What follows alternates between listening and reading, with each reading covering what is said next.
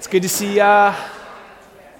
I know there are many people uh, traveling and on vacation and lots going on, so it's good, good to be together. Good to have you guys here, um, and just good to be together as a family. You know, one of the things and one of the reasons why we're doing the round table thing uh, for the summer for these months is just it kind of ties into our series and what we're going to be talking about.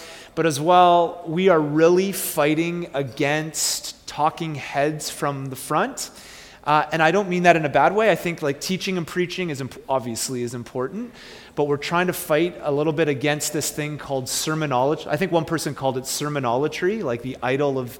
Uh, oh, grab that phone. You got a de- got a deal going or something? Is it, okay, that's a, oh, okay. Um, of course, it's you know just ruining this great sermon for the talking head at the front. It's great. Uh, just joking. Knocking down the idol, right. Anyways, we're really trying to work towards, you know, um, the tie in with the, the, vision of where we're headed, the co vocational vision, but along with that, really a vision of your voice being as important uh, in this whole turn in towards kind of the future of our church. It's really important to create space where we can slow down. And so I'm going to lead us again through some things in Jonah. We're in this kind of short story in the Old Testament, but I really hope that uh, these times are meaningful where we turn around at the end and give ourselves space. And again, I think preaching and teaching is important. I think all of that, but I also think we've put people on stages over the last couple decades in certain formats, and it's just imploding everywhere in the Western context. And I don't mean that negatively, it's just true. We need to put the ball and the church back in the hands of the people. Uh, that's literally what liturgy means, the work of the people. Anybody with me? And so with that, I'm really pumped. Uh, Sonia's here. Sonia has started as our administrator. She's about to leave. Were you about to leave us? No, I'm just joking. No. She's che- probably checking that things are in order, which is great. So Sonia has started as our, our administrator um, as well as our service coordinator. Um, I know there's a ton of people away, but we are, over the next couple weeks, going to put single teams together to kind of help with kids and the things that are going on for the next couple weeks. And then we're just preparing for a launch with full kids stuff. Like it will be adjusted a little uh, depending on how many kids we have in there. Youth on a regular basis. It won't be every single week, but our students will probably be out um, uh, as Heidi kind of takes that on every couple weeks with their own lesson. They'll be in for music. Uh, the older elementary kids and the youth will be in for music and then we'll go out to their lessons, preparing for that. So if you want to get involved in any way, we'll have some other um, information around what music's going to look like and all that as, the, the, as we kind of head into our future.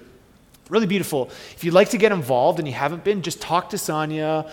Um, she would love, and we would love, but I know she's taking that on, really love to get you involved in any way. At the same time, you know the heart of where we're at you can sign up on a clipboard, you can talk to Sonia, you can sign up online. That's all beautiful, and tasks are important. But really, the hope is, is that all of us, it's, you know, posture above task for us. And what I mean by that is, is if we just all have posture of host every single week when we gather, there's certain things that need to be done week to week. But if we open our lives up together, I would really love for the lines to be blurred a bit, if you know what I'm saying. Yes, there's jobs that need to be done, but all of us just opening our lives up together. So, um, talk to Sonia if uh, you would like to get involved with that um, in, in, any way, um, including kids, youth stuff. Uh, we need hosts, obviously musicians, different things like that to kind of help with the week to week work here. The other thing is, uh, last week was great with the community pieces and communities getting together and we really pushed communities just to have fun together last week and it was beautiful to see some of the pictures and some of the things that were going on. Uh, one of the things i'm trying to do as a parent as well is you know one of the questions last weekend was so like oh there, we, we aren't going to church. That was the thing right? Like we're not coming to a place like this. So oh dad we, we, we don't have church. We're not going to church. And pushing against that. Oh no we have church it's just once a month in a little bit of a different setting where it creates space for us to be together. And so um, I just noticed myself wanting to like challenge my own preconceived language a little bit of church kind of being one, kind of one peg in one hole, you know, um, and trying to kind of take that out and see that there are multiple ways in which we want to worship throughout the month, and communities are a huge part of that. And so uh, thanks to you guys that were kind of leading communities. And uh, I know, um, and the funny thing is, you could think maybe, oh my goodness, like once a month you're going to go into communities because you want to do less work. The reality is, communities actually take more time. You can come here for an hour and kind of sit and hang out. Uh, I think the average time for our community over the summer times that we've been together is five hours, right? So, like, communities are actually, it actually takes more. Like, I, we were together four or five hours last weekend. And so, um, anytime somebody says, oh, we're just trying to do less work, I just kind of chuckle because actually, when you actually get in the lives of other people, it's actually more work in a good way. With all that said, um, the book of Jonah, the Old Testament book of Jonah. Uh, if you want to open with me, open up to Jonah chapter 3, all right? We are in the part of the story where Jonah has gone down. He, instead of going to this place called Nineveh, which is like modern day Iraq, has hopped on a boat and headed to Tarshish. Um, most of us uh, understand Tarshish, if you know kind of the ge- geographical place in which this is unfolding, is like modern day Spain, where literally Solomon, King Solomon at one point, imported peacocks and all sorts of domestic birds and stuff. Like this place, you get a picture, is like the land flowing with milk and honey. And so instead of going to Nineveh to be this prophet, remember this is like Jonah's deal, he is headed on a boat towards Tarshish. And um, one of the things we're trying to do is read the letter and re engage this letter in context. Now, I taught through this letter 10 years ago, and we are taking a letter, this book, sorry, this Old Testament short story, taught through this 10 years ago, taking a much different approach. Because as I've grown in the scriptures, I've learned that Jonah was a symbol for Israel when they would read this little four chapter story, they were to see themselves like a mirror. They were to read the story of Jonah and not kind of brush off passing judgments, look at this tool who disobeys God and God goes and does his own thing. The letter is actually humor, it's satire. We've talked lots about this. The, the writer of this book, not letter, the writer of this book is very humorous in his approach, especially in Hebrew. Now, we miss it in English a little bit but as I've said throughout the first couple weeks, there's like laugh tracks that should be played in the background. Some of you like Saturday Night Live. This is like satire all over the place because the characters in the story do exactly the opposite of what you think they should do. The prophet of God completely goes a different way. The pagan, and I use that in terms of like, this is actually what the scriptures talk about as far as pagan being people who worship different gods. The ones who really shouldn't have got it are the ones that are turning to God.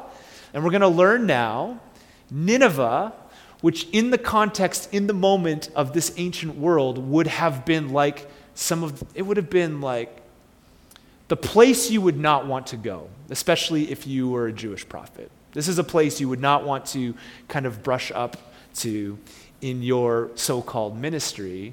And yet, we're going to see here a whole city turns to God. So, at the point of the story, the, the writer in Jonah 1 is trying to make a point. Jonah is going down. He goes down to Joppa to get on this boat. He goes down into the boat. He goes down into the belly of the whale. It's like there's a cadence here, there's a rhythm. Just like the writer of Genesis 1 opens up with, It is good, it is good. The poetry of this in this writing is Jonah is going down. Chapter 2, um, we posted something from Tim Mackie last week, and he just unpacked a little bit of the poem or the prayer that Jonah prays once he gets into the belly of the whale. And now God's mercy is that he would actually spit Jonah back up on the shore of Nineveh, that there's this kind of, in a sense, a second chance. Now, here's how I've taught this in the past, and it's not wrong. Um, here's how I've taught it God's good. Jonah is given a second chance. He goes to preach to the people and they repent. Let's all cheer and go home. God's a God of second chances. Isn't that great? Let's clap our hands, right? Well done. Woohoo. And there are certainly some truths in that, and I've preached this before and taught this, but I actually think that is not the point of what's happening here. Jonah gets spit up on the shore of Nineveh, and this is what it says. Ready? Verse 1. Then the Lord came to Jonah a second time and says exactly the same thing Go to the great city of Nineveh and proclaim to it the message I give you. So this time, Jonah obeyed the word of the Lord and he went to Nineveh. Now, Nineveh was a very large city. It took three days to go through it, the legend was. And Jonah began by going a day's journey into the city, and this is what he said 40 more days, and Nineveh will be overthrown. Now, here's how I've taught this in the past. Isn't Jonah great? Like, given a second chance, he's so obedient, he does this thing, well done. This guy has kind of turned his life around. This is not what's happening here. Actually, in, in the Hebrew, uh, and we don't obviously read, and I'm not great with Hebrew either, this proclamation that Jonah brings, you need to feel it. There's angst here. Jonah, even in this second chance, is heading into the city. He does not want to proclaim this. And we get in his tone that he uses five words in Hebrew. I think it's seven or eight in English. Jonah is actually going with this kind of second chance, and he doesn't want to preach to these people. And he does it disparagingly and begrudgingly, and does it in five words 40 more days, and Nineveh will be overthrown. Picture for us that this is not a good dude. Like, to the point where he's had these kind of disoriented experiences in the story, and he still hates these people and it's a picture for us of that, and here, well, this is what we're going to unpack a little bit, and we'll get you to talk about this. He does the right thing the wrong way. So he goes and does what he has to do, and bare minimum, five words, he walks into the city, and he begrudgingly does what God has called him to do, but he hates these people. These people are his enemies, and even after sitting in the belly of a whale, he's not changed enough to actually love these people. He's done the right thing. He's got to the end goal. He's checked the box here as the prophet who's called to go to preach to the city, but he's done it the wrong way. Now, here's the irony and the humor, and this is where we should laugh. We're going to read here what happens in Nineveh, but just think in those terms. Five words goes into the city, begrudgingly does not want to do this, says these five words I can imagine Jonah going in, going, okay, I've done the bare minimum. Gone in, checked the box, done what I should have done, and now I'm going to get the heck out of here because these people aren't going to turn to God from this little five word sermon, which, by the way, some scholars would say is like the, the shortest sermon in all of the scripture, right? Listen to what happens. This is where the, the writer of this wants you to like see the irony, the satire. He wants you to, here's where the laugh track comes. The Ninevites believed God. And a fast was proclaimed, and all of them, from the greatest to the least, put on sackcloth. Now, that doesn't mean much probably for us, but sackcloth was a sign of repentance and turning in the ancient world. Verse 6 When Jonah's warning reached the king of Nineveh, he, the king, think about this, of the most vile people in the ancient world, rose from his throne, took off his royal robes, covered himself with sackcloth, and sat down in the dust and this is the proclamation he issued in Nineveh. By the decree of the king and his nobles, do not let people or animals, herds or flocks taste anything. Do not let them eat or drink, but let people and animals be covered in sackcloth. Literally, the king is calling for the entire city to kind of turn to repentance. Let everyone call urgently on Yahweh. Let them give up their evil ways and their violence. Who knows? God may yet relent and with compassion turn from his fierce anger so that we will not perish.